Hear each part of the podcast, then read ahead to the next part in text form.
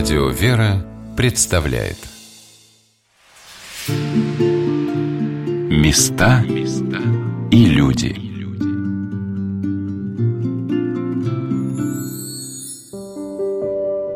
Храм святых мучениц Веры, Надежды, Любови и матери их Софии в Североморске удивительным образом собирает под свой покров многих и многих жителей города – Внутри он очень уютный. Ключарь храма Иерей Сергий Филиппов с благоговением священнослужителя показывал мне святыни храма, в котором меня поразил иконостас, очень похожий на внутреннее убранство или древнего корабля, или императорской яхты.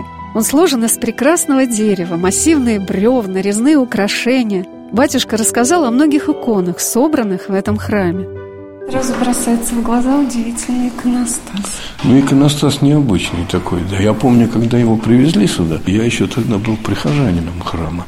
Нас это все как-то очень удивило, потому что как-то ну, непривычный такой. Ну, а за столько лет мы уже все привыкли, и, в общем, нас это не пугает совершенно. Действительно, очень красивый. У вас же северный край, дерево как бы, да. А главное, меня удивляет, что в ваших храмах вот все напоминает как-то внутри корабль.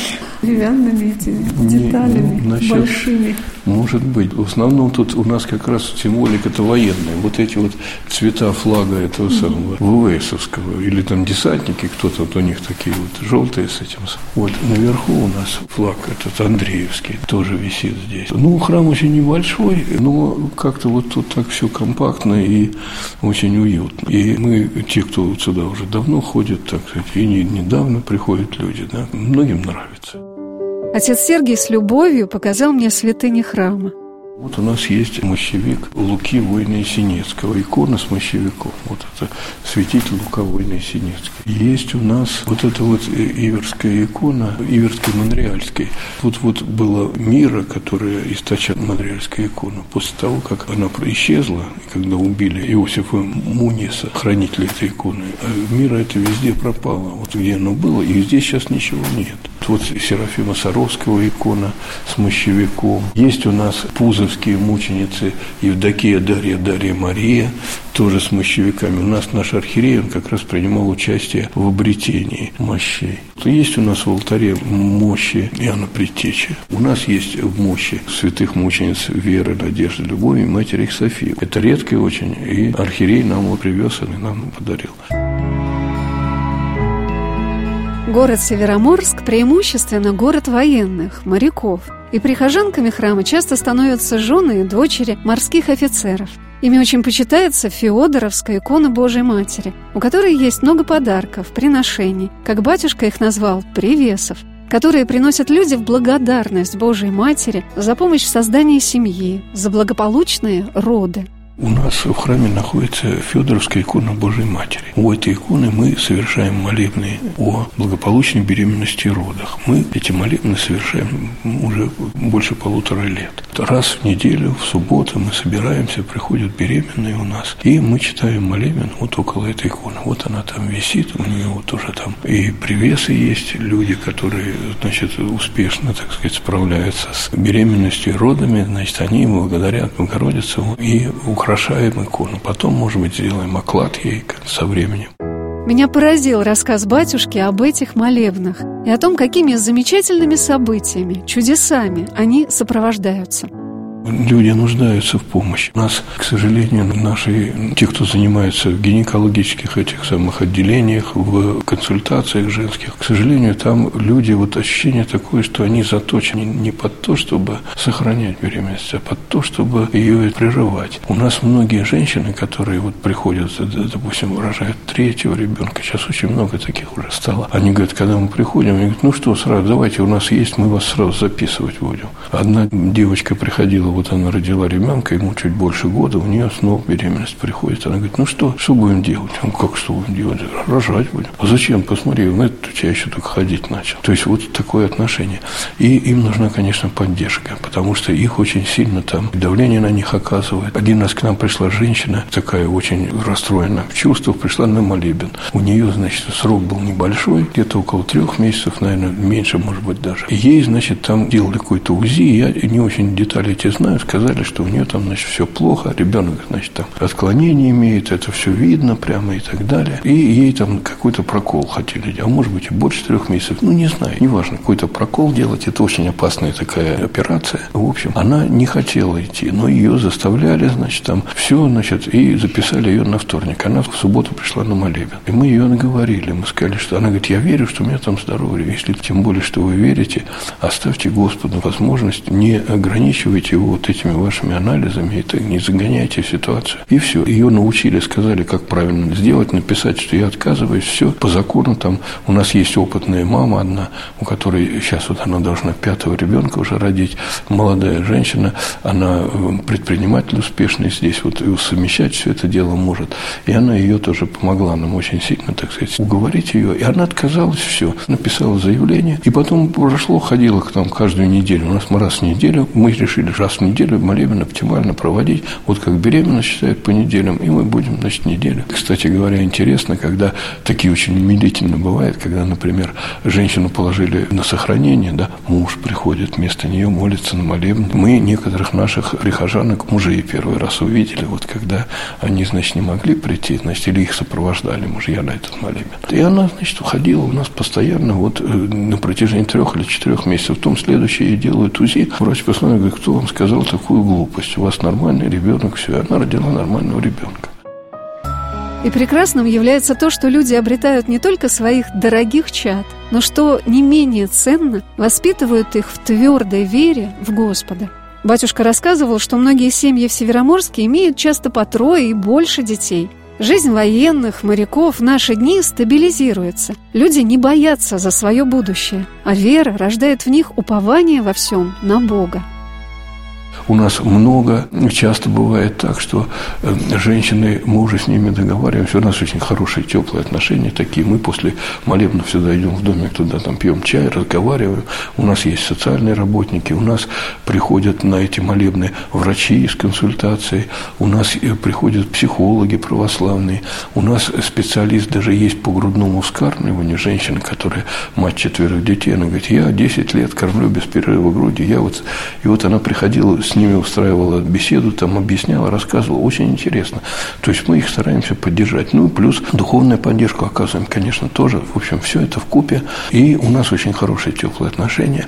И даже бывает так, что я вот, допустим, когда уезжаю, редко приходится, но я уезжаю куда-то. Они переживают все обычно. Я молебен тут не проводится. Я говорю, не волнуйтесь, если кто-то что-то, все прямо вот телефон вам звоните в любое время. Я вот буду в машине ехать, остановлю машину, одену облачение, и прочитаю молебен, вот если вы будете это самое. И так фактически получалось несколько раз уже, когда приходилось где-то в гостинице, там еще где-то, вот когда находился читать молебен, все. Потом, значит, раз люди пишут, все хорошо, слава Богу. Тоже очень здорово это. Вот, во-первых, мы прирастаем прихожанами, которые ходят, те, кто ходит на молебен, они уже остаются у нас прихожанами. Они приходят крестить детей. Они друг с другом познакомятся, у них уже какие-то параллельные связи. Очень интересно, когда они просят друг друга быть крестными, значит, своим детям. Вот. То есть уже такая вот э, собирается, то есть люди так неформально, значит, э, общаются очень хорошо. Некоторые уже даже есть, кто по второму разу пошел. Вот. То есть это уже такое знаковое событие. Мы считаем, что раз уже по второму разу люди пришли, значит, обратились на молитву.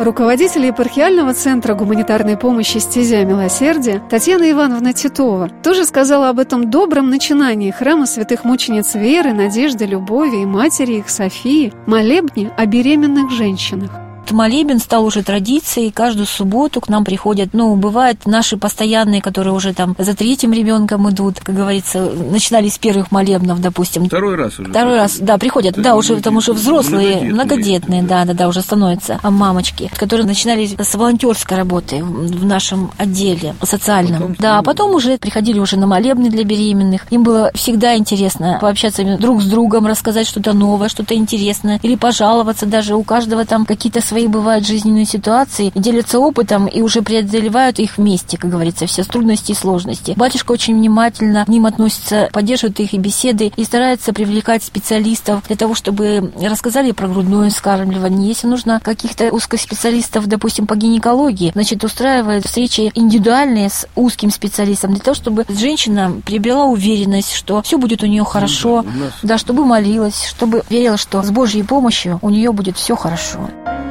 Татьяна Ивановна поделилась с нами тем, что храм наполняется воцерковленными семьями, которые принимают очень большое участие в приходской жизни и деятельности центра. Я хочу сказать про семьи, которые уже традиционно приходят на самом деле всей семьей, от мала до велика. И эти семьи, как правило, вот дружные, которые истинно восцерковленные, они очень большую помощь нам приносят. Они как волонтеры у нас просто незаменимы. Каждый выбирает по силам, что им можно делать, и всегда они у нас правая рука. Всегда можно на них опереться. Вот и даже вот лето было в этом году очень сложное, в том плане, что сначала вроде как никто не ехал, думал, что все-таки у нас будет тепло, потом все-таки уезжали, потому что у нас было так холодно и сыро, старались вывозить детишек, несмотря на то, что там дорогие билеты и так далее, что очень сложно. И все равно у нас находилось и кому в лавке постоять, и кому нам тут помочь, и привезти, и даже постирать, если это нужно для центра.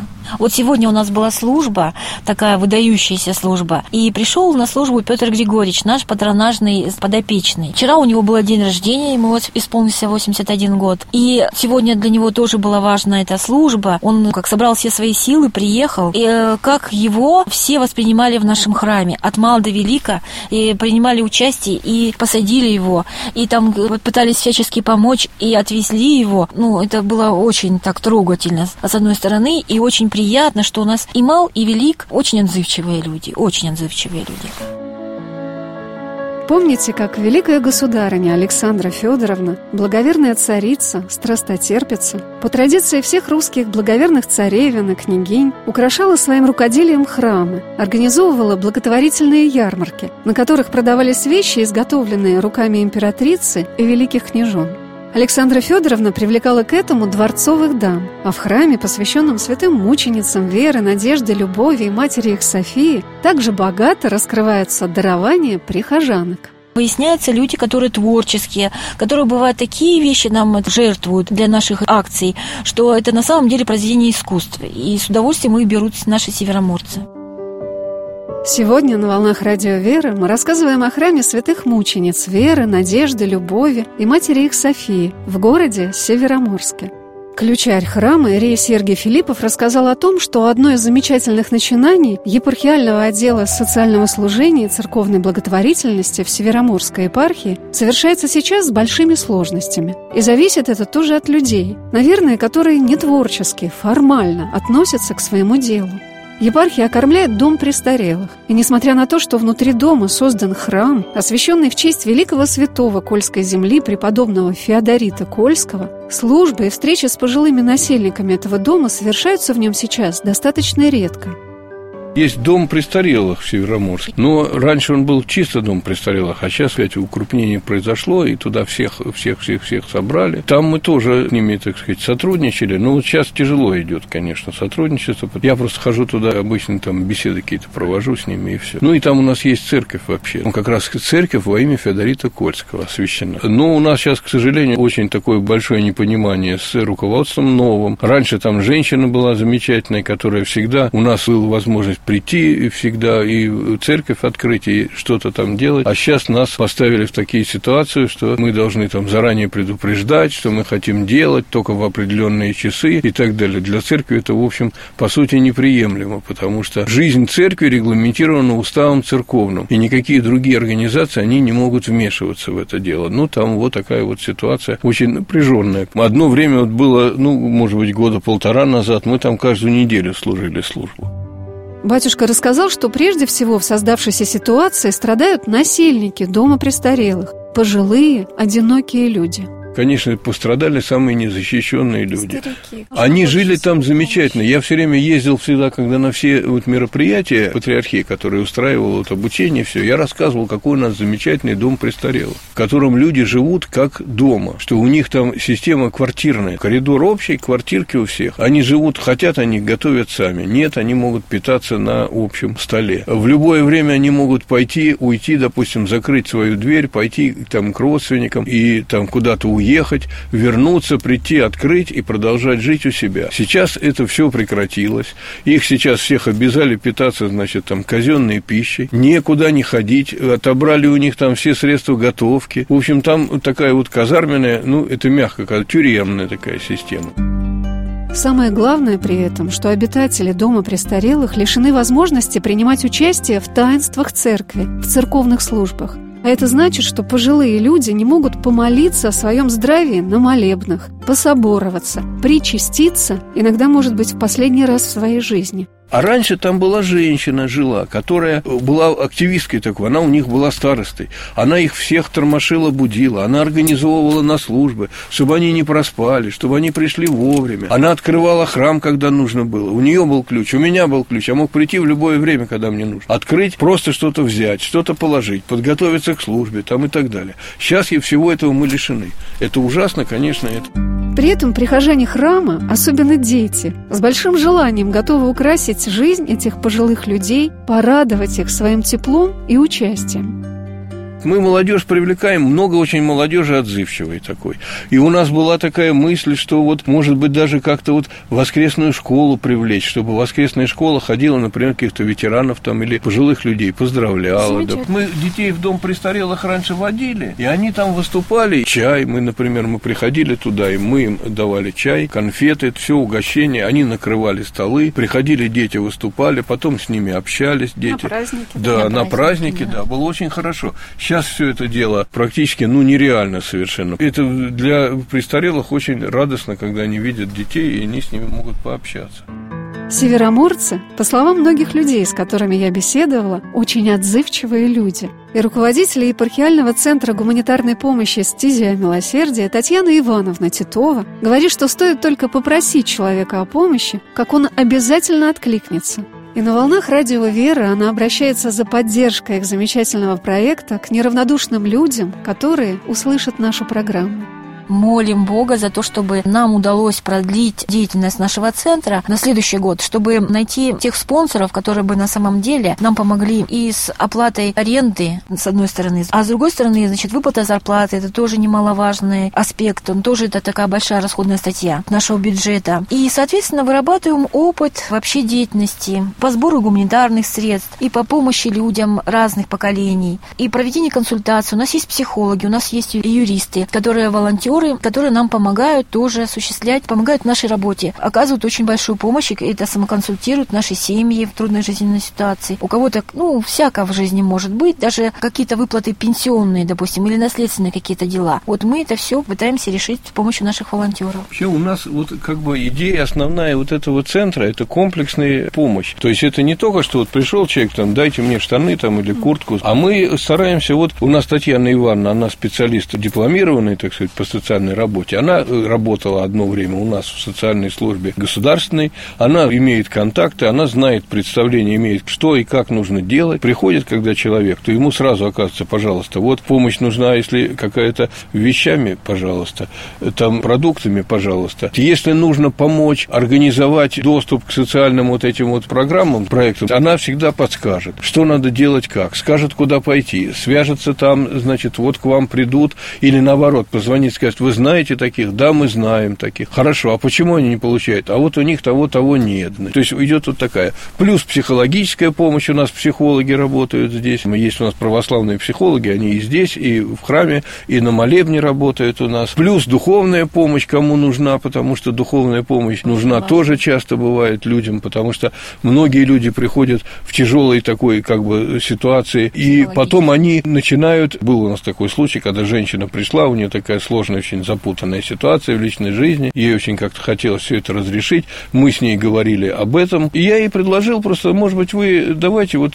позанимайтесь вот помощью делами милосердия все. И она начала заниматься, ей это очень оказалось близко. Никогда не думал человек, что он станет вдруг вот таким вот. И через это дело она уже как-то вот и свою ситуацию начала исправлять тоже. И она уже стала, так сказать, и в церковь больше ходить, и все. И вот это все вместе, вот оно, понимаете, дает эффект очень большой. Люди чувствуют свою нужность. Вот потерялись как-то, знаете, вот дети выросли и бегут после работы вечерами, значит, вот помогают этим старушкам, а старушки обездвиженные, и старушки часто очень капризные, и они еще эту приму, а ту не приму, и, в общем, вот так вот, и вот они, значит, ходят туда, и они, значит, смиренно вот это все терпят, помогают им, и, в общем, это очень дорогого стоит. Замечательные люди у нас работают, и я хочу сказать, что это, это самое наше главное достояние, это люди. Все привыкли у нас жить одной семьей. Даже если ты не знаешь соседа по площадке, ты знаешь, допустим, кого-то, с кем ты работаешь, и ты знаешь, что тебе всегда помогут. У нас нет такой ситуации практически, чтобы никто не откликнулся. Даже вот человек, если запутался, допустим, там согрешил, и там такой, казалось бы, вот вообще не надо ему никогда помогать. И в этой ситуации находятся люди, даже приходят и прибирают дома, убирают, наводят порядок, помогают человеку просто-напросто, может быть, стряхнуться, посмотреть на ситуацию с другой стороны. И человеку легче становится, и всему окружению, соответственно, тоже. А батюшка рассказал, как помогали друг другу в Североморске много лет назад военные, и что наиболее ценно в этом крае, в Заполярье, на Кольском севере. Тут все вместе, и люди, и природа. Я когда приехал сюда, здесь еще было очень такое, ну, необычное отношение людей друг к другу. Здесь люди как-то были очень сплоченные и очень помогали и заботились друг о друге. Вот я помню, когда я сюда приехал, это было 30 пять лет, наверное, назад, да, уже больше даже, да, то у нас, например, вот когда, допустим, приезжал там, допустим, офицер, да, ему нужно было там, допустим, в отпуск ехал на самолет там и, и так далее, или там встретить надо было, можно было позвонить просто, попросить, и у людей машин было немного, но если у нас там часть была небольшая, там, может быть, 3-4 человека там имели машины, и неважно даже, что он там начальник, не начальник, вот позвонить его и попросить, и всегда придут и встретят. Это был крест тех людей, людей, которые имели машины.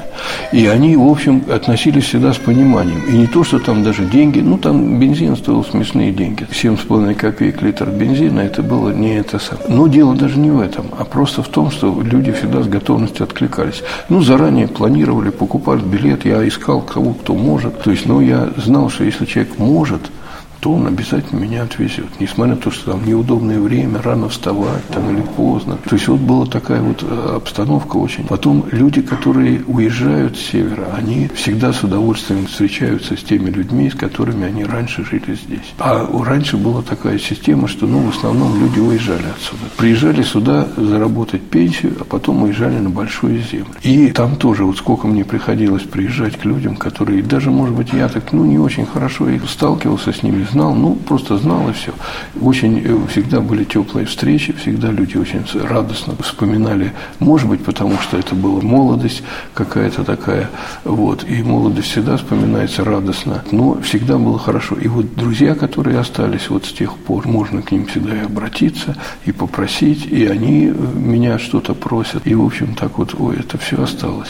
То есть люди здесь всегда были такие особенные, и даже те, кто приезжали, вот когда они смотрели, они говорят, всегда все удивлялись, что нет такого, там никогда такого не было. А у нас вот всегда было так, что можно было прийти и запросто попросить любого человека. Ну, вот это такой пример очень такой яркий, потому что с детьми ездили, с котомками, там тяжело, конечно, вот, и всегда приехать, привезти. А сейчас, я думаю, многие прихожане храма святых мучениц Веры, Надежды, Любови и матери их Софии благодарят отца Сергия и всех социальных работников и волонтеров Центра «Стезя милосердия» за такое бескорыстное, теплое, живое участие в их судьбе. Вот что батюшка рассказал о том, как ему, как священнику, приходилось помогать обращающимся к нему за помощью в первые годы своего служения – как-то в один день, значит, ко мне пришло две женщины. Просто пришли и сказали, батюшка, помогите, вот мы умираем, значит, нам плохо. Обе женщины, даже их звали одинаково, они страдали от алкоголизма.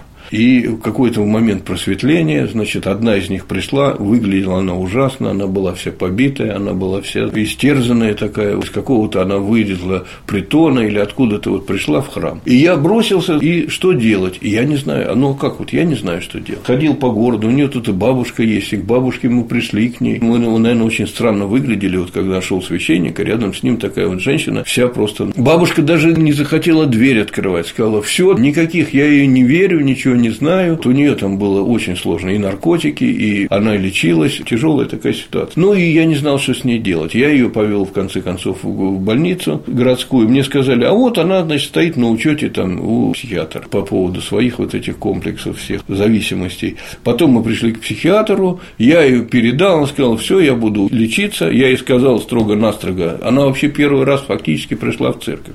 Я говорю, вот вас священник благословил, что вот вы прийти, вы должны, как только оттуда вы закончите лечение, вы должны вернуться обратно и прийти сюда ко мне. А я за это время буду решать, смотреть, что надо делать. Ну и, в общем, я ее отправил, значит, туда и обратился к архиерею, я говорю, вот, а что делать, как в таких случаях? Он говорит, а что делать? Надо молиться. Мы начали молиться, начали молиться молебен о людях, страдающих от винопития, наркомании, там сейчас и громания уже добавилась и так далее. Это раз. Второй момент, надо, с ними надо заниматься. И вторая женщина, вот только эту я отвел, вторая пришла, тоже так же ее звали, примерно так же она выглядела, и тоже такая же это. И вот с этого началось, я начал интересоваться, значит, как это все делается. Ну, опять, нужны люди, чтобы кто-то занимался этим делом, потому что я э, сам этим заниматься не могу. Но социальная вот деятельность меня заинтересовала, плюс у нас были люди, которые ухаживали за стариками одинокими, многие хорошие у нас вот, они не афишируют обычно все это дело, вот приходят и просто помогают людям и все. И когда вот эти старики приходят и говорят, вот как хорошо, мне повезло, что у меня, значит, вот такие соседи замечательные, а соседи говорят, это нам повезло, что есть о ком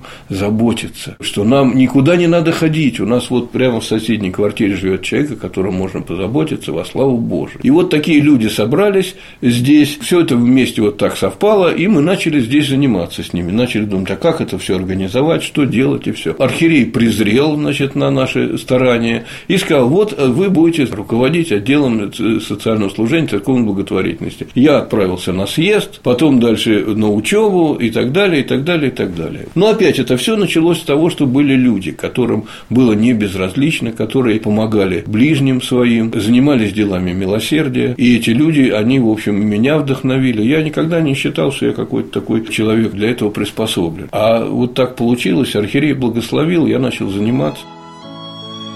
Какой любовью и милосердием может наполниться сердце верующего человека, который вступил на путь служения людям? Бывает, что иной не ведает о том, как его жизнь может измениться. Впервые переступив порог храма и придя туда со своей болью за помощью, он может обрести неведомое для себя поприще, которое наполнит его жизнь такими яркими красками, о которых он и не знал раньше – я думаю, именно поэтому Центр гуманитарной помощи, созданный в Североморской епархии, так называется «Стезя милосердия». Потому что это дорога, путь, по которому так уверенно и радостно продолжают свое шествие волонтеры, социальные работники, прихожане храма, святых мучениц веры, надежды и любови и матери их Софии, впитывая и приумножая на нашей земле эти небесные дарования веры, надежды, любви, мудрости во славу Божию. Я благодарю отца Сергия Филиппова за то, что он с таким горячим, вдохновенным сердцем поделился с нашими слушателями рассказом об этом замечательном деле, которое совершается на крайнем севере, на Кольской земле, в городе Североморске. Специалисты по социальной работе у нас появились, тоже волонтеры, по сути дела. Но они имеют подготовку, все. Они, значит, имеют контакт с социальными службами государственными. И задача-то ставится перед нами какая? Вот мы нашли человека, который нуждается в помощи, разобраться, в чем мы ему можем помочь для того, чтобы государство ему начало оказывать помощь. Человек попадает, значит, ему говорят, так, вот разобрались с ним, специалист по работе социальной, да, вот вам нужно, значит, вот такие-то бумаги составить, такие-то заявления написать, то-то подготовить готовить, помогают человеку, и постепенно мы их доводим до того, что они начинают получать полагающуюся им социальную помощь. Но так как у нас помощь социальная, в общем, в государстве очень заформализирована, и часто бывает так, что люди по жизни должны ее получать, а вот какие-то у них есть препятствия, которые не позволяют это делать, мы, конечно, оказываем помощь таким людям. И вот у нас сейчас вот этот вот центр стадия милосердия, там как раз вот мы оказываем помощь всем абсолютно, любым, кто бы ни пришел, хоть чем-то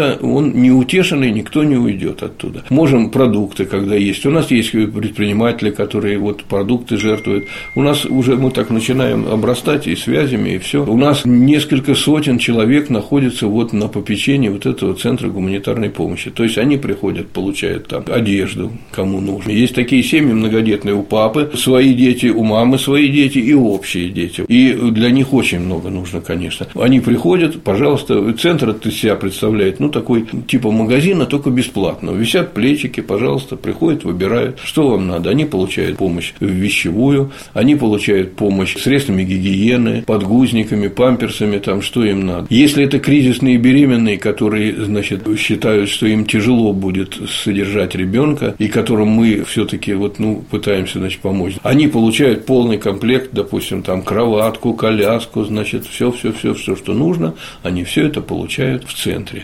Вплоть до того, что вот мы их даже можем встретить, если некому встретить, из роддома.